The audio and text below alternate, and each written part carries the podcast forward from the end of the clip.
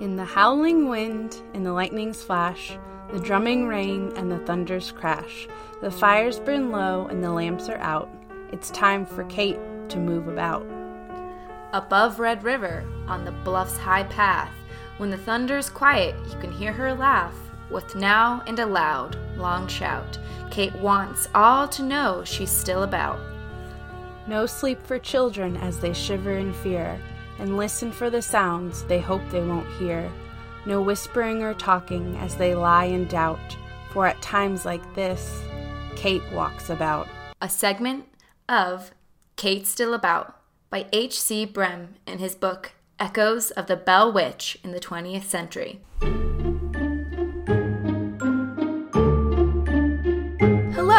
And welcome to Two Creepy Bees, a podcast where two sisters obsessed with the macabre talk spirits, urban legends, aliens, and the occult. Essentially, anything that tingles your spines and bumps your gooses. I'm Bethany, And I'm Bailey. and we're your two creepy co hosts. All right, howdy, guys, and welcome back. This Hello. Yeah, hello. This is part two of two of our segment on the Bell Witch. In last week's episode, we started talking about the beginning of the Bell Witch legend, and we kind of left you guys with a bit of a cliffhanger in regards to how the legend ends. But just to catch everyone up to speed again, it's been two weeks, so we felt like we should do a little recap. Um, so, just a reminder the Bell family lived in Red River, Tennessee, began experiencing strange paranormal phenomena in the year 1817 after John Bell Sr. saw what looked like a large black dog while he was patrolling his fields. The family shortly began hearing scratching and what sounded like gnawing on their bedposts. The children were pinched and slapped by the entity. And things escalated very quickly, and soon the Bells were able to speak with the entity, who now referred to herself as Kate. So, news of Kate's ability and the phenomena occurring at the Bell residence spread like only gossip through a small town can, and many visitors began showing up to the Bell property to witness the spectacle for themselves. Kate particularly disliked the Bell's young daughter Elizabeth, who went by Betsy, and tormented her more than the other children. And for unknown reasons, Kate did everything in her power to stop the relationship between Betsy and her childhood sweetheart, Joshua Gardner, from growing. Even though Kate was cruel to Betsy, it should be noted she had an ever growing hatred of John Bell Sr. and promised that one day she would kill him. Ooh, Oh, goosebumps. spooky. so spooky. How's it going, Bailey? it's going pretty good. How are you? Good, good, good, good. Um, so this episode will actually air a few days after Thanksgiving, but still the same same general vicinity. Do you have any fun plans for Thanksgiving? Um, it's just gonna be a small thing. It's just me and Tom since we, you know, just moved to Ohio. That actually sounds really nice. You know, sounds like a nice chill evening. You and all your animals just eating all the good food. Yeah, I'm really looking forward to it. Do you have any plans? Yeah, me and Tyler are having a couple of friends over. Um, we're doing do like a small friendsgiving, which should be really fun. I'm gonna try to make focaccia bread, which I feel really fancy saying focaccia. Very excited, but yeah, definitely couldn't afford to fly home all the way to PA for Thanksgiving, but I'm still excited. Still should eat some good food, and then me and Tyler are going camping the next day up in the White Mountains here in Arizona. Well, that sounds like a lot of fun. Yeah.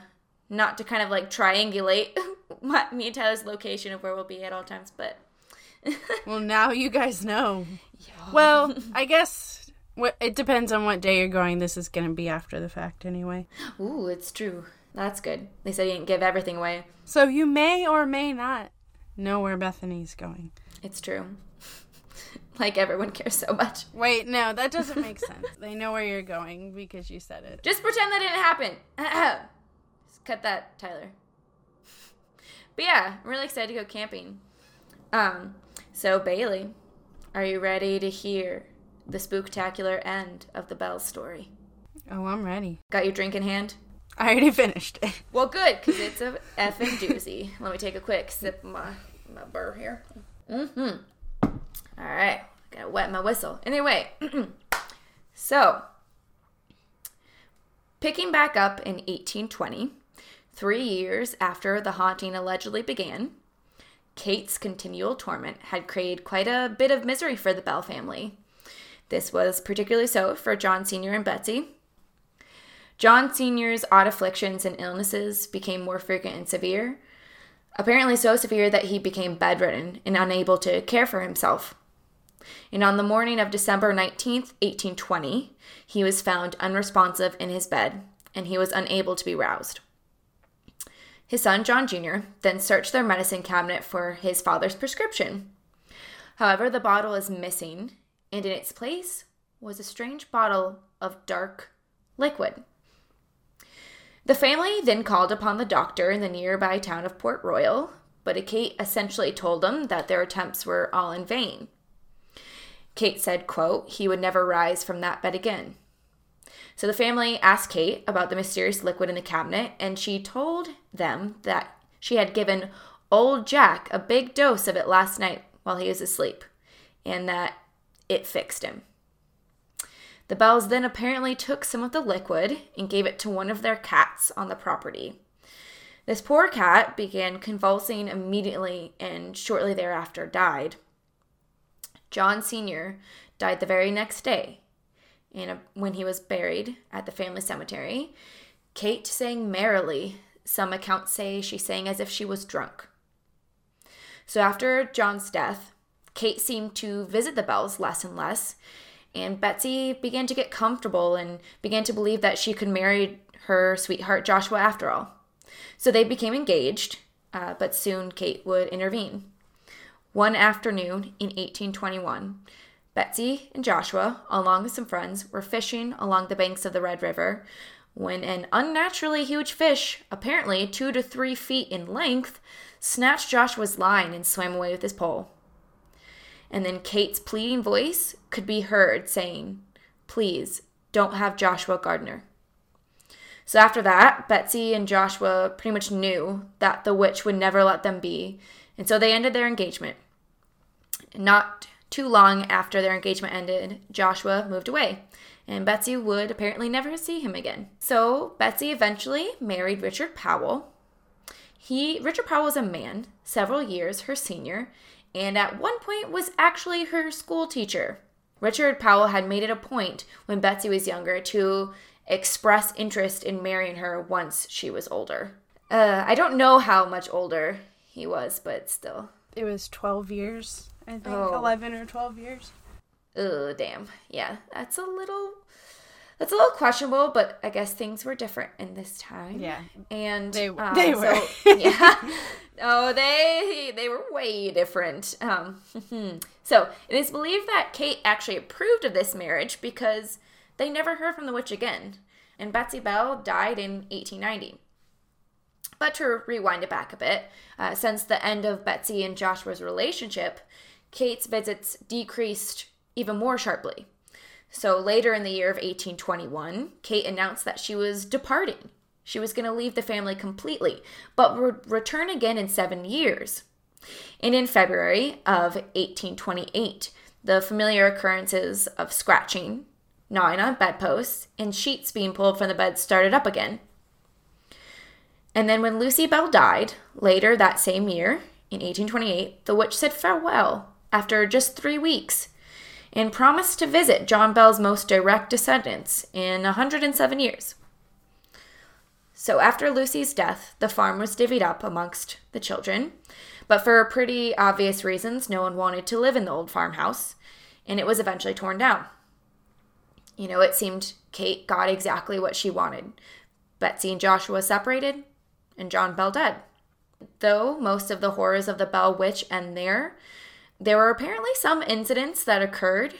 Joel Bell and his son, Alan, had a minor run in with Kate in 1861 and then had two other uh, run ins with her in 1872.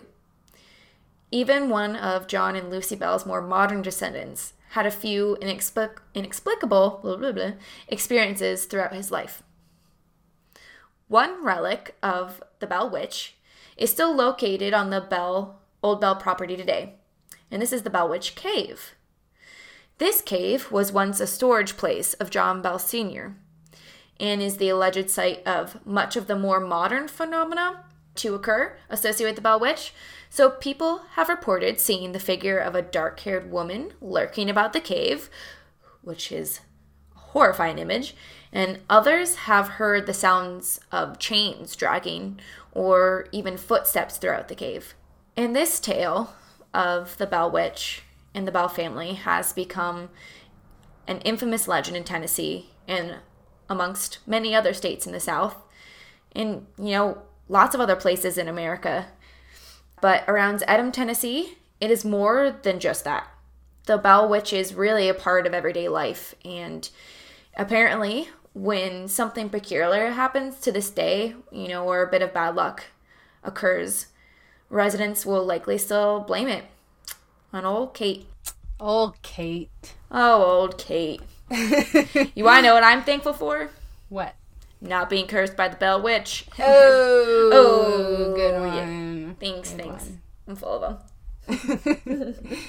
All right.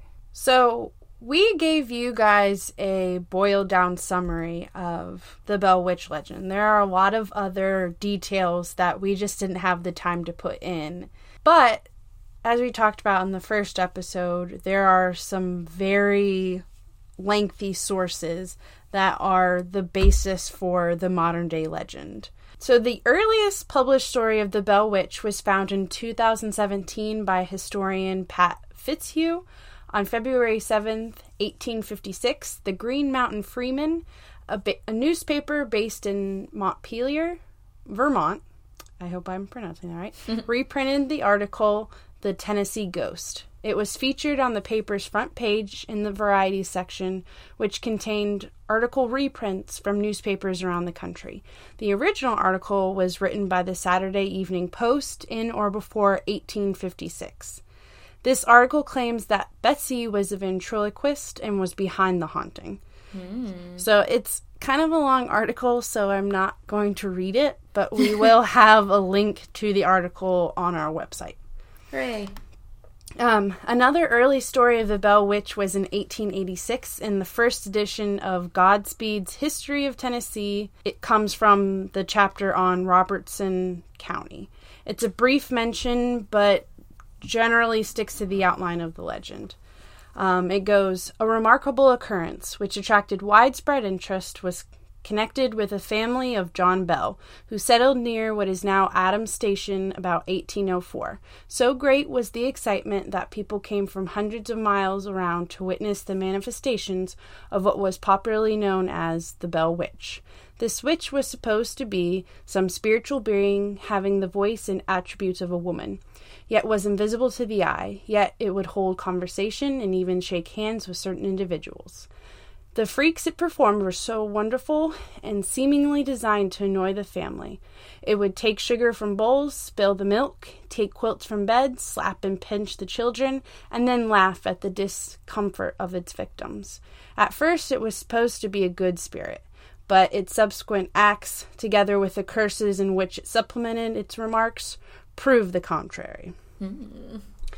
So, the two earliest full written accounts of the Bell Witch are M.V. Ingram's An Authenticated History of the Famous Bell Witch and Charles Bailey Bell's The Bell Witch, A Mysterious Spirit. The former is referred to as the Red Book and the latter the Black Book. Hmm. We're only going to discuss these two books because of the content of their books is considered the basis for the modern day story. But fair warning to anyone who's interested in reading either of these books, there is strong racist language throughout. Yeah. So we're going to start with the authenticated history of the famous Bell Witch, written by M.V. Ingram, who was the owner of a regional paper. This was the first book published about the Bell Witch, and it was published 75 years after the haunting in 1894. Martin Ingram's book is based upon the handwritten diary and or manuscript of Richard Bell called Our Family Trouble. Richard Bell's manuscript is the only eyewitness written account. Richard Bell was one of John Bell Sr.'s sons, and he was about six years old when the hauntings began. So, according to Ingram, Richard waited until 1846, more than 30 years after the haunting, before he wrote down the events in his diary. Richard gave the diary to his son, State Representative Alan Bell, who subsequently gave it to Ingram and was instructed to keep it to himself until after the deaths of the immediate Bell family. So, anyone who had been alive during the haunting. Uh, that happened around 1880 when In- Ingram began writing his book. So, his book is considered hard to read because of the style of writing. The style is Victorian prose, so it can be quite lengthy and considered unorganized, not to mention the sprinkles of racism. Mm. So, if you were to cross reference Ingram's accounts with historical data, you're going to find some inaccuracies. Because of this, many people believe Ingram fabricated the entire story. Because there are at least two publications of the story, um, you know, the one in 1886 from Goodspeed's History of Tennessee, and in 1856, um, the Green Mountain Freeman that we talked about before. Both of those were published before Ingram's book was. So we're inclined to believe that he didn't make up the entire legend, um, although it is certainly possible that he embellished details. Oh, for sure. So the second book, again, is written by Charles Bailey Bell, titled The Bell Witch, A Mysterious Spirit. That was published in 1934. So Dr. Charles Bailey Bell was the great grandson of John Bell Sr. Charles Bell was a physician living in Nashville. He published his family story in 1934. Charles Bell's book is said to be a rehashing of Ingram's book, but is considered easier to read. Apparently, he got the story across with fewer words and also warning strong racist language. There are a few differences with Charles Bell's and Ingram's stories. Charles Bell seems to have exaggerated John Bell Sr.'s reputation and his character. Oh my god, Percy. He's like, yeah, he did. Yeah, he's our cheerleader. He's cheering us on. So, uh, essentially, Charles Bell really inflated John Bell Sr.'s reputation. So, this possibly could be due to the fact that John Bell Sr. was excommunicated from the Red River Baptist Church.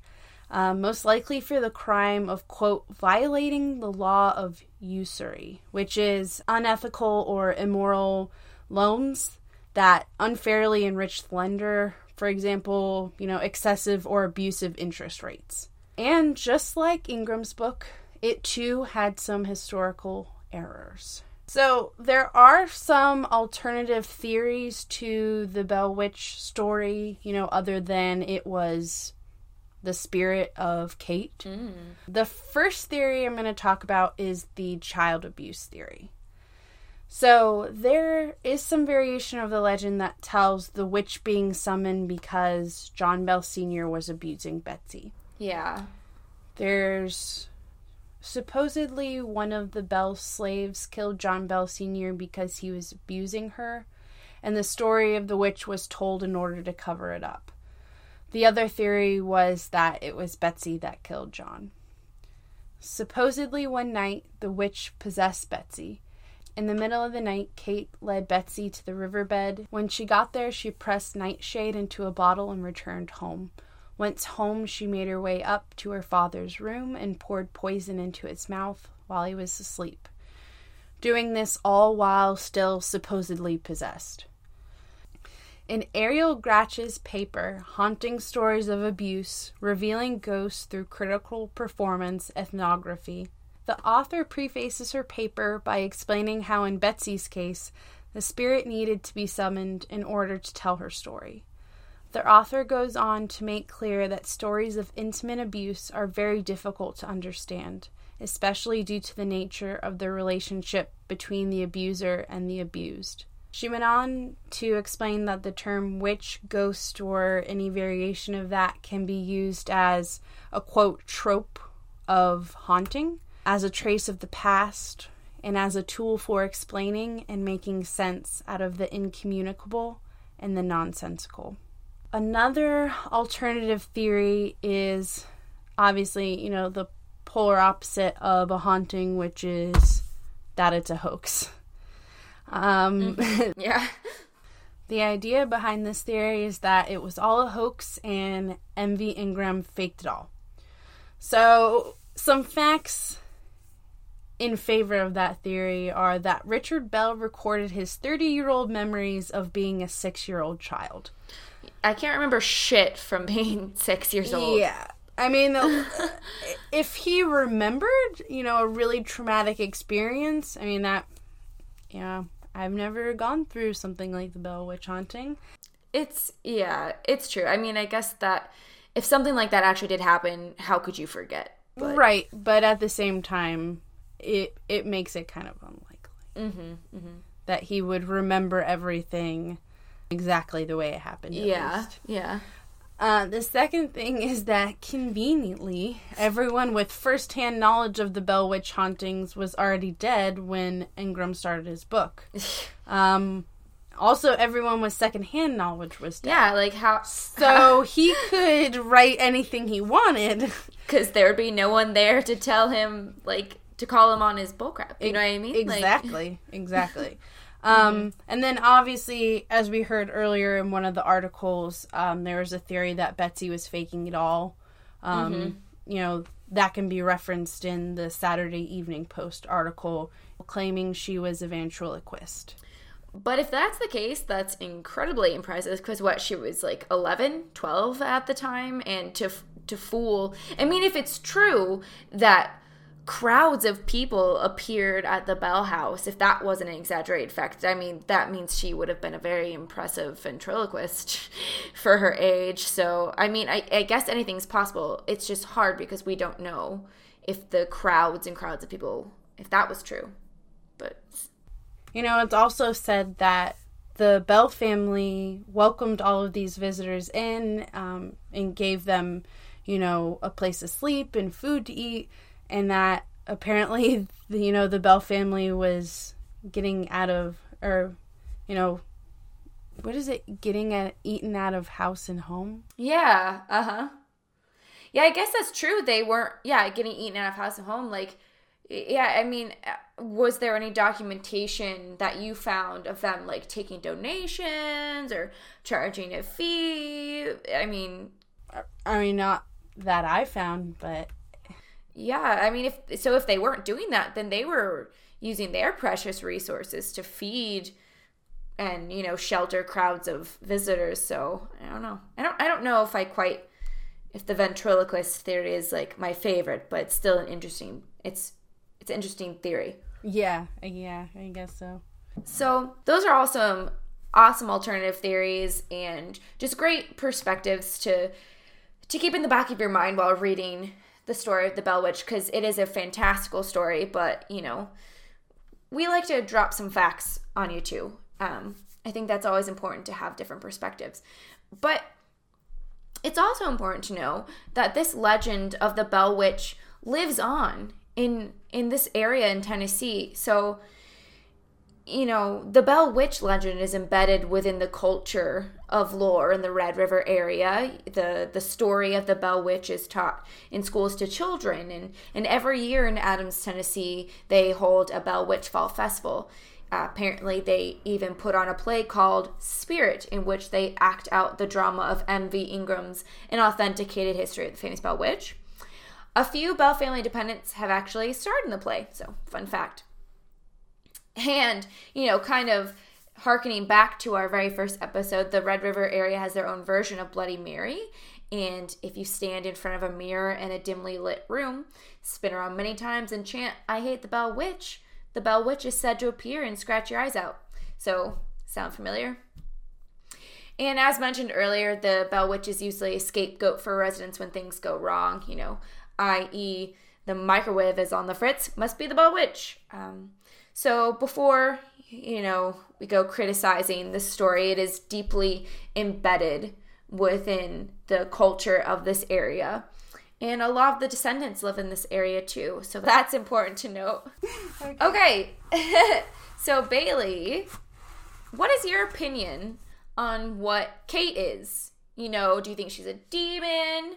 Do you think that maybe the children were just making this up? What, what's your opinion? What's your takeaway? Honestly, when I was, you know, researching the Bell Witch story, it did kind of sound demonic. Oh yeah, classic like classic signs.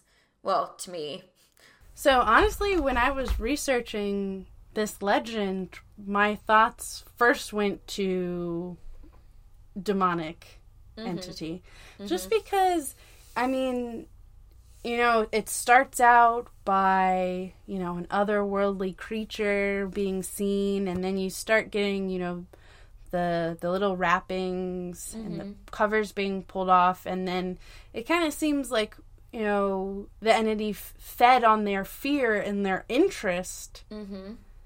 in whatever it was i mean it they actively engaged with you know the entity yeah yeah they they egged it on but i don't know it's you know would a demon give walnuts and grapes to you know, a mom. Yeah.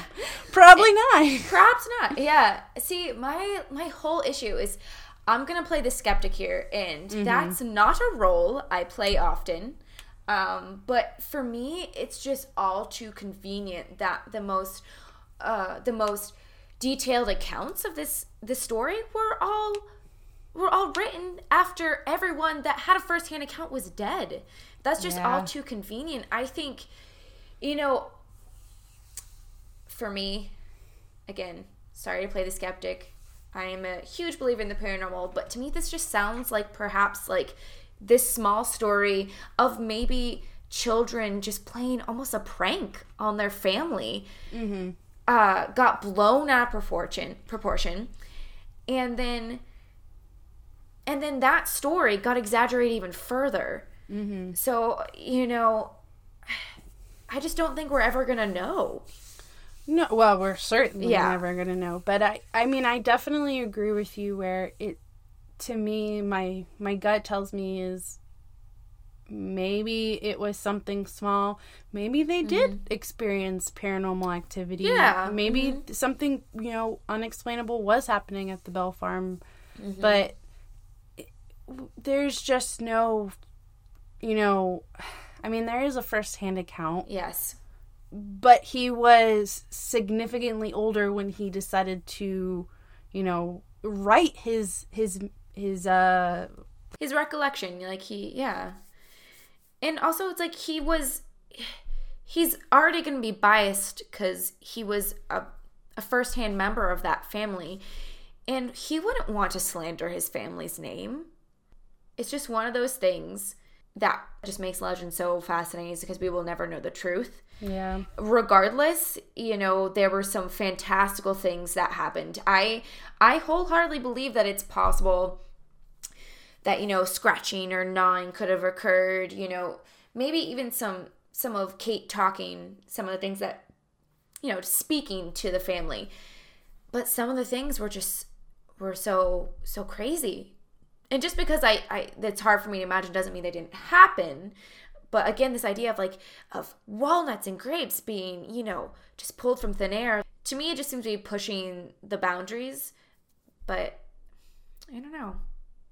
I I think regardless it is a great story. Yeah, absolutely. I mean, I think I like the story because regardless if all of those fantastical things happened or, you know, if it was something small or if it was this little kind of prank that was put on by the kids and it got blown up. Mm-hmm. You know, either way, the story got blown up. Um, this legend is a classic example of American Southern folklore. Um, the way it's just embedded into the culture of the area. Mm-hmm. So remember, before you doubt or disrespect this legend, there's a whole community of people who would tell you otherwise. And they would tell you that there's something unexplainable that resides in the Red River, Tennessee area. And something unexplainable that may have no quarrel with proving its existence by passing on misfortune. Cue thunder lightning.